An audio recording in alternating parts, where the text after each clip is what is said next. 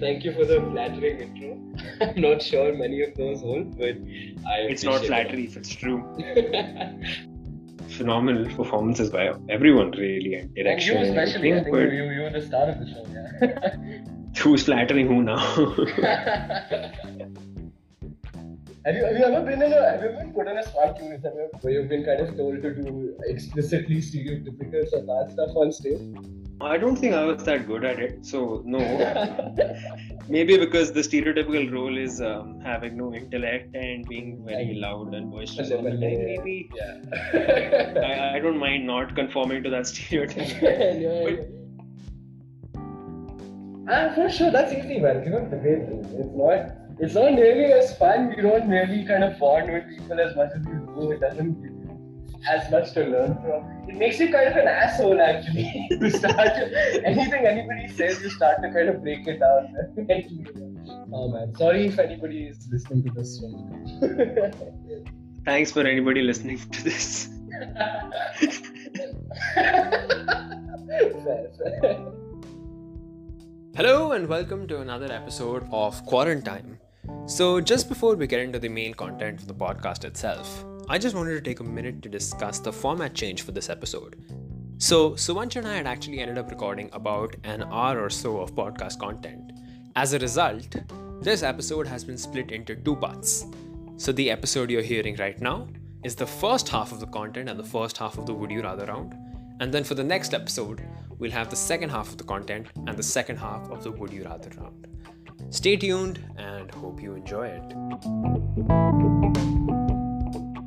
Hello and welcome to episode 6 of Quarantine. I'm your host Arnav. For today's episode, I have one of my oldest friends who's an all in one kind of guy a theatre connoisseur, music connoisseur, philosophy connoisseur, party connoisseur, a genius in basically whatever subject he picks up, and a current sophomore at Yale NUS, Suvanch Maniktala. Throughout the 12 years or so that I've known Suvanch, there's one thing which has played a large part in maintaining that friendship theatre, which is what this episode is all about. Hi, Suvanch. How's it going? I don't know. Thank you for the flattering intro. I'm not sure many of those hold, but I. It's not flattery if it's true. I appreciate it. It feels good to be. It feels good to be in a guest context with you and hearing nice things about you. And how's your semester going so far? Remote learning semester. Ah, it's it's it's quite. it's I, I hate I hate remote learning. It's because for me it's I till till the time I see people around me getting off their butts and actually doing some work, I don't get motivated to do it myself. So it's it's been pretty hard to kind of get myself going. And Zoom classes are terrible in general, as I'm sure you know from last semester. But yeah, we're hanging in there. So is it online only for you, as in you're the only one who's in a different country, so it's online and everyone else is in Singapore, or is it online for Uh, everyone and everyone's back home? It's like partially. So um, I have four classes, and one of them I'm the only one who's online. So everybody else is sitting in a classroom, and I'm the only one logging into Zoom. So that's a little weird. But three of them, everybody else is online. So it's so that's okay. That's that's fine actually. I don't suppose you have any theatre-related modules this sem. I don't suppose. No, I don't. There was this really interesting play in a piece of writing which you had shared with me about how this play happens over Zoom. Yeah. Has Yale yeah. NUS explored any of that yet, or Um, I actually haven't explored much theater over Yale NUS, but I'm sure I'm sure there's a scene going on in Singapore right now, as there is in basically every other city of, of Zoom theater. But I'm not sure if Yale NUS has tapped into it yet. I think logistically it might be a little hard to organize, although I was thinking about it. But it's a fascinating genre, man. It's it's born out of necessity, so it's like Darwinian in a sense. It's like theater is adapting and evolving to kind of survive in the current state, but it's also something new in and of itself. So that duality, sometimes you're a little unsure about, okay, how should I even approach this? Is this its own beast? This do I kind of expect traditional theatrical conventions from this? It's exciting because we're basically witnessing the birth of a new genre, right? And, and I think one of the it, I think it's one of the cooler things to come out of the last few months.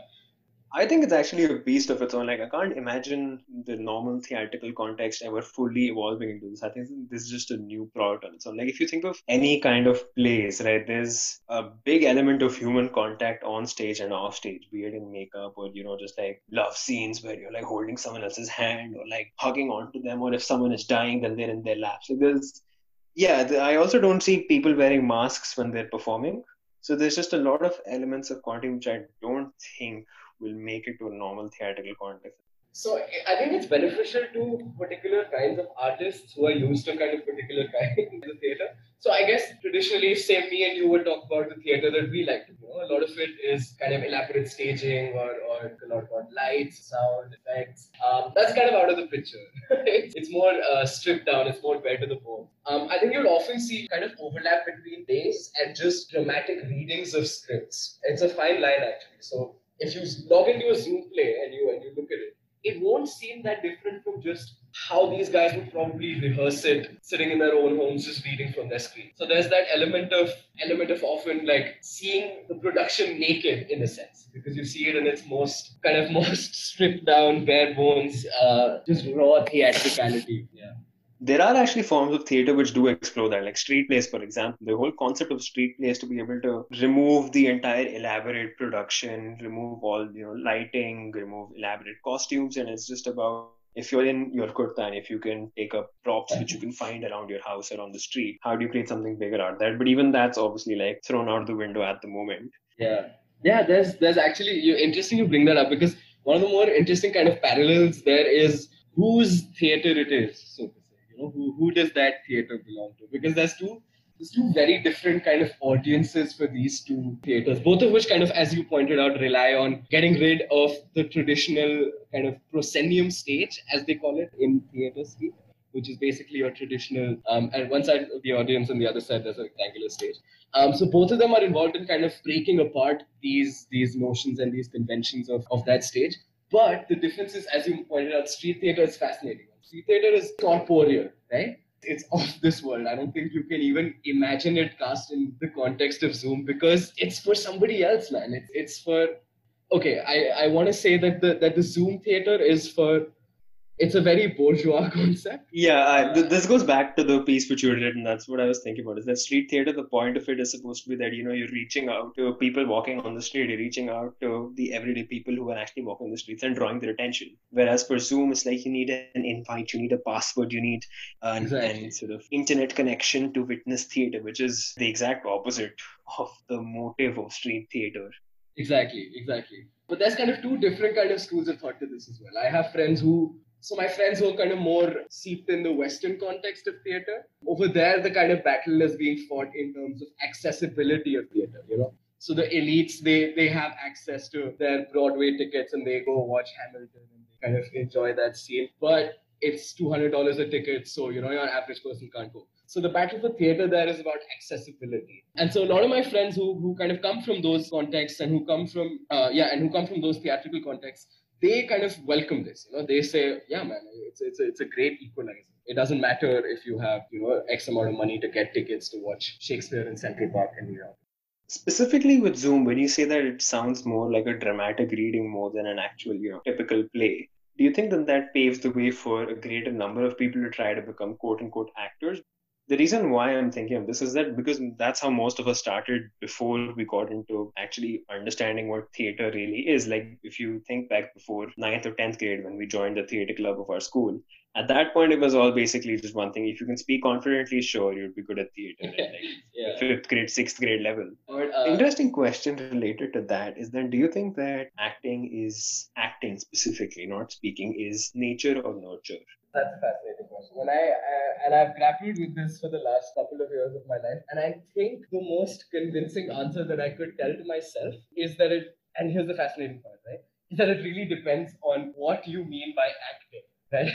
And so this might sound absurd, and this might sound one of those answers. Oh, you know, well, actually, it depends. But it's it's, it's it's a little more than just I'm I'm I'm doing a little more than just trying to complicate it. So essentially, so this is fascinating, right? When I say the word acting, few things that come up in your head or in my head. Um, and I know you and I, even in school, even in our theater club, we were kind of conditioned to believe that this is this is the ultimate expression of acting. is is a very Stanislavski kind of idea Stanislavski was this Russian kind of theater theorist who developed this idea of acting, and specifically, it's, it's naturalism.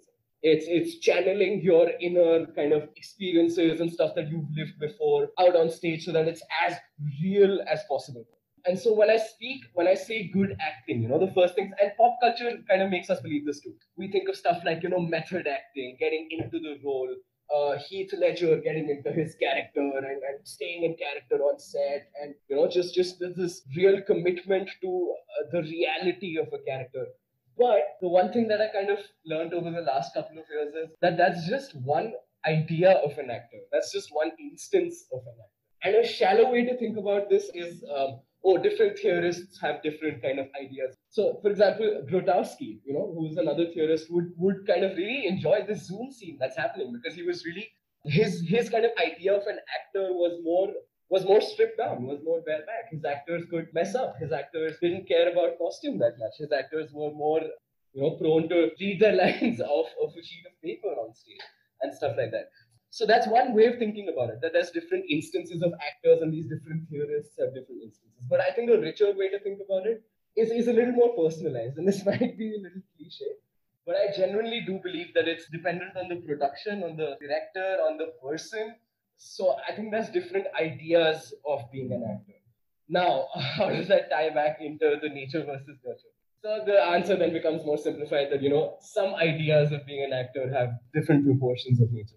Yeah, I, I think about acting, like the way naturalism is given such importance, at least at the school level, is because I feel there's an element of it's much harder as a beginner to go into the space of you know full characterization staying in character on set versus just exploring a more loose form of acting in the sense that you know you're reading off paper you don't really deal with all of that naturalism. You're not afraid to make it absurd. You're not afraid of just performing and you know shedding those notions. It's because at least on a school level it's like then anybody who's loud or anybody who can shout or anyone who can quote bollywood dialogues is then like at the peak of that. Whereas it, in school it's viewed as okay it's much tougher tougher for you to get into the character. But yeah. I think there's something also really interesting which you mentioned when you joined Yale NUS and you were discussing the theater scene with me for the first time was that, um, or not Yale NUS, rather MUWCI, was that it was only in MUWCI where you explored more quote unquote freer art forms where you realize that all these notions they're essentially total BS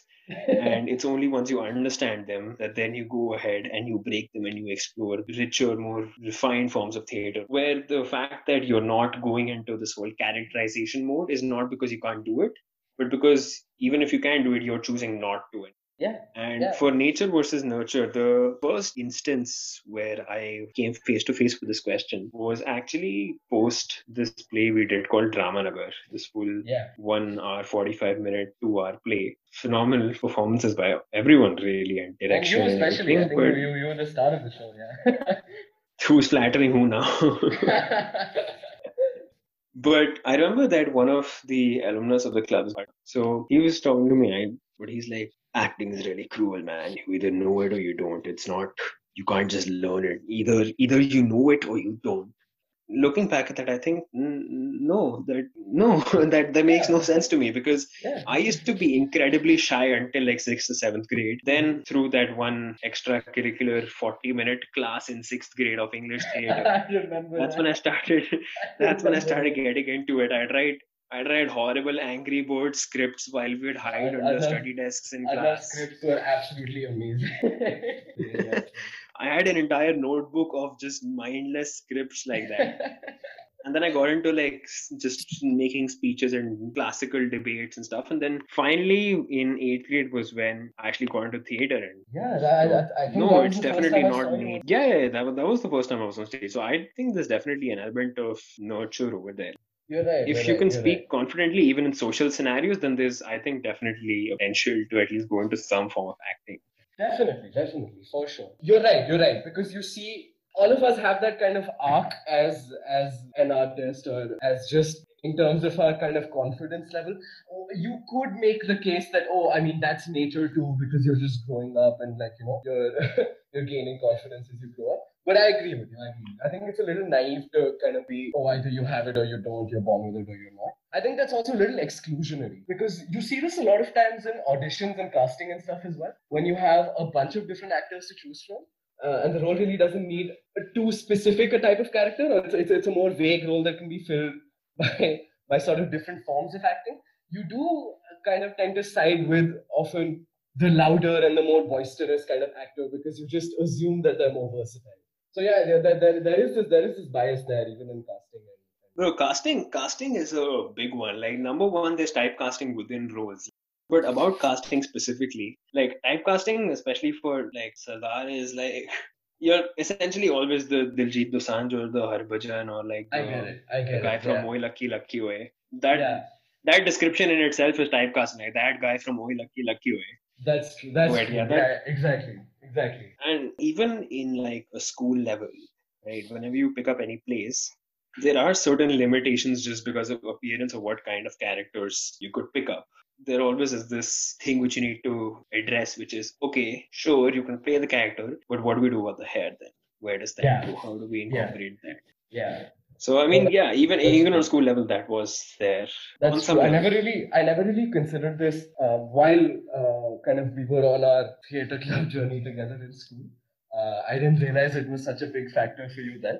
I think, like looking back, of course, I see it, and it's crazy because you know you see this in pop culture all the time as well. You know, it's it's it's, it's when J.K. Rowling kind of comes back and says, "Oh yeah, Hermione was black," but then all these people are forced to confront with the fact that, "Oh yeah, okay, even when the movies weren't made, even when I was reading the books in my head, the neutral, the kind of default definition of Hermione was white." You know, or in the same way, the neutral, the default is, "Okay, this dude is not a Sardar. Do we have to recast it? Do we have to change it?"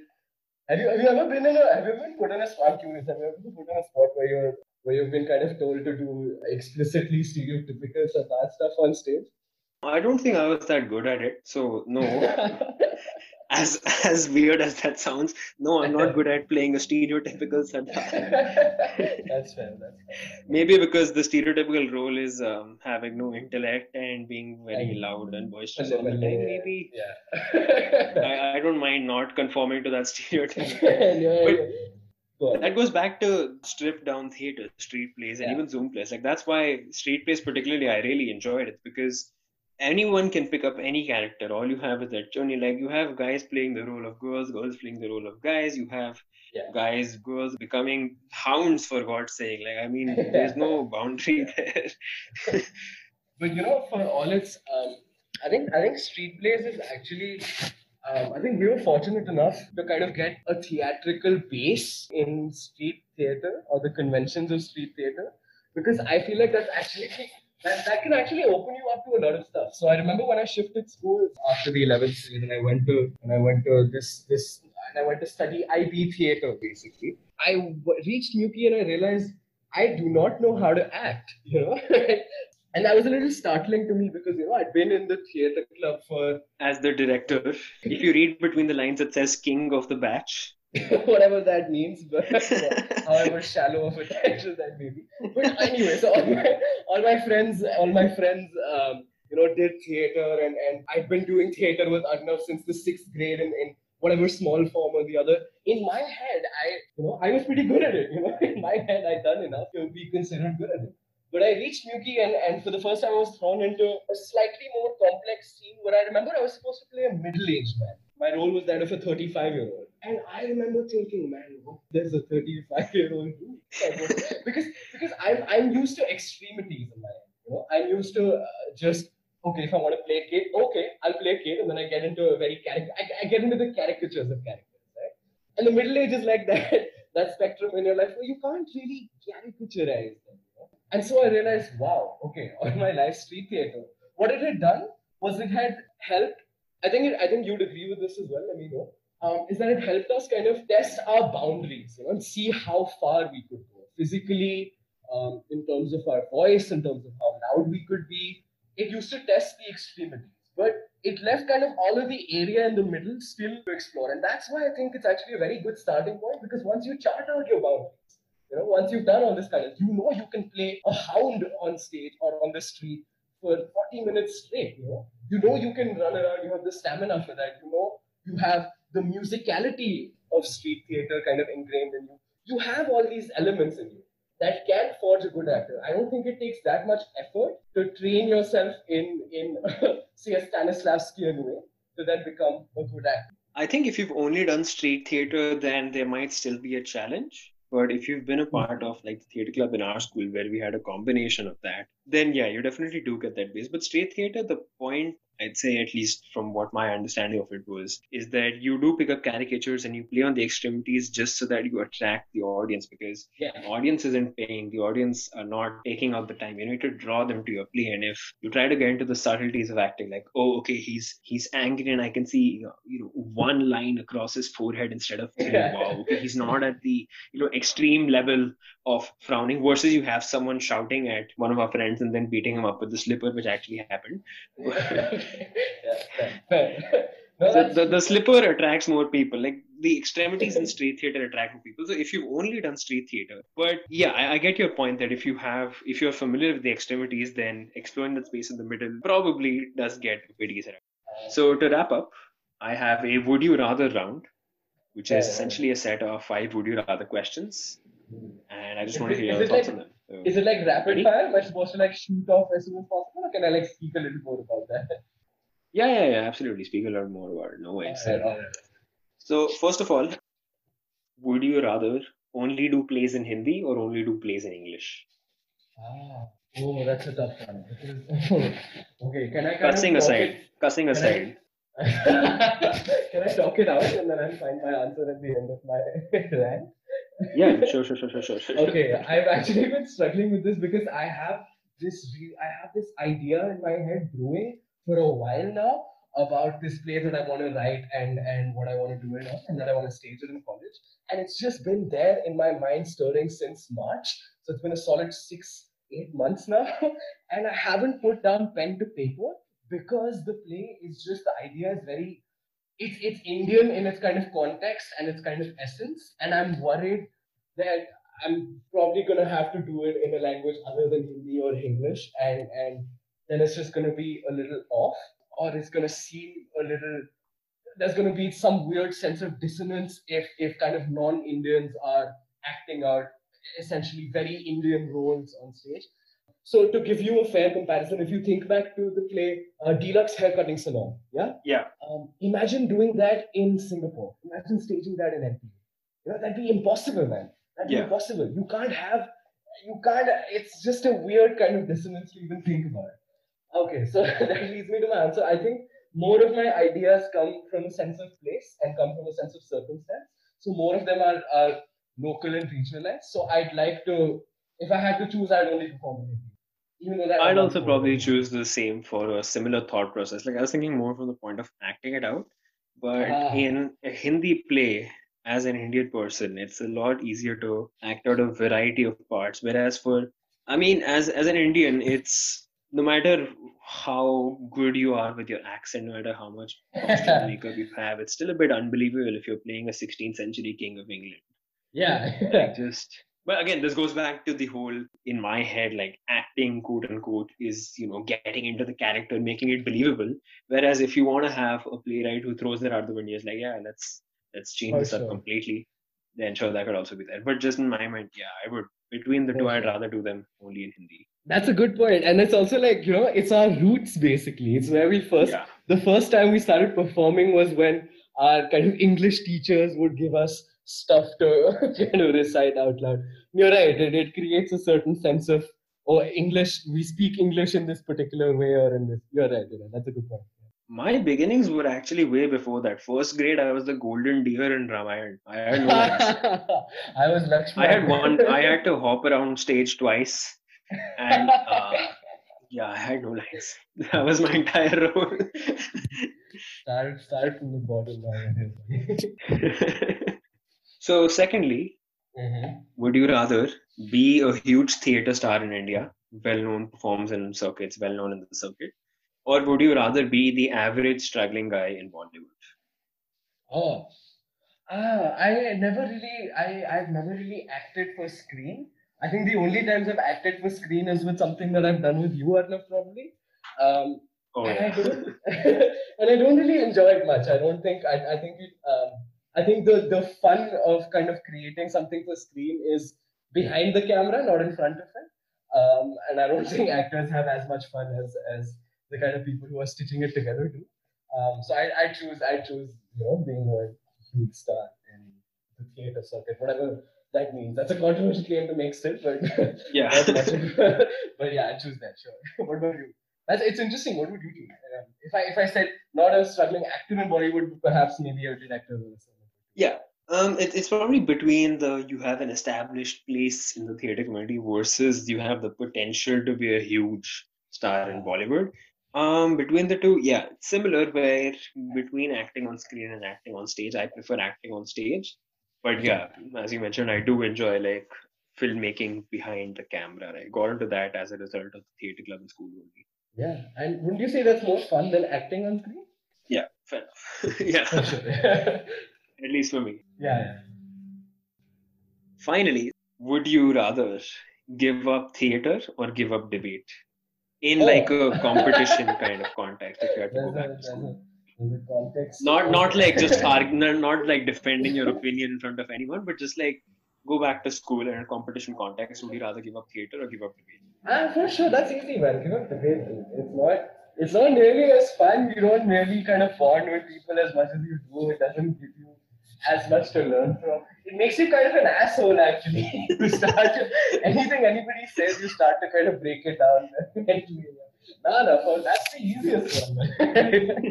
for sure. For sure. But there has to be different kinds of fun. Like I remember uh, there's this huge debate in Sanskriti school in Delhi where essentially I remember um, this their teammate of yours, I think her name was Ankita, yeah, yeah. where essentially at some point she said like I'd like to thank the opposition because this is just proving my point. and then everyone was just like, oh! and I'm Yeah. thinking, what? Okay, sure. I, I remember I remember Ankita, Adit Bhardwaj. These guys used to really enjoy just just just play. So sure, that's that's that kind of fun.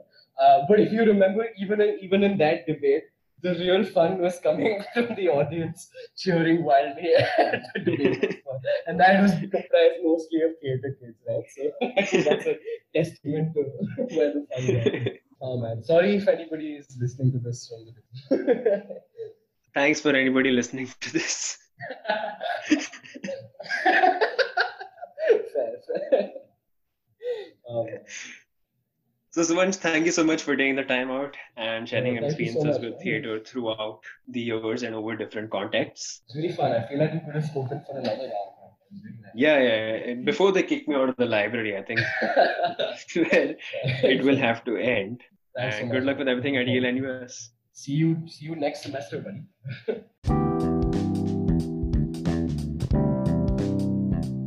So that concludes part one of episode six of Quarantine. Stay tuned for the second part of this episode coming very soon.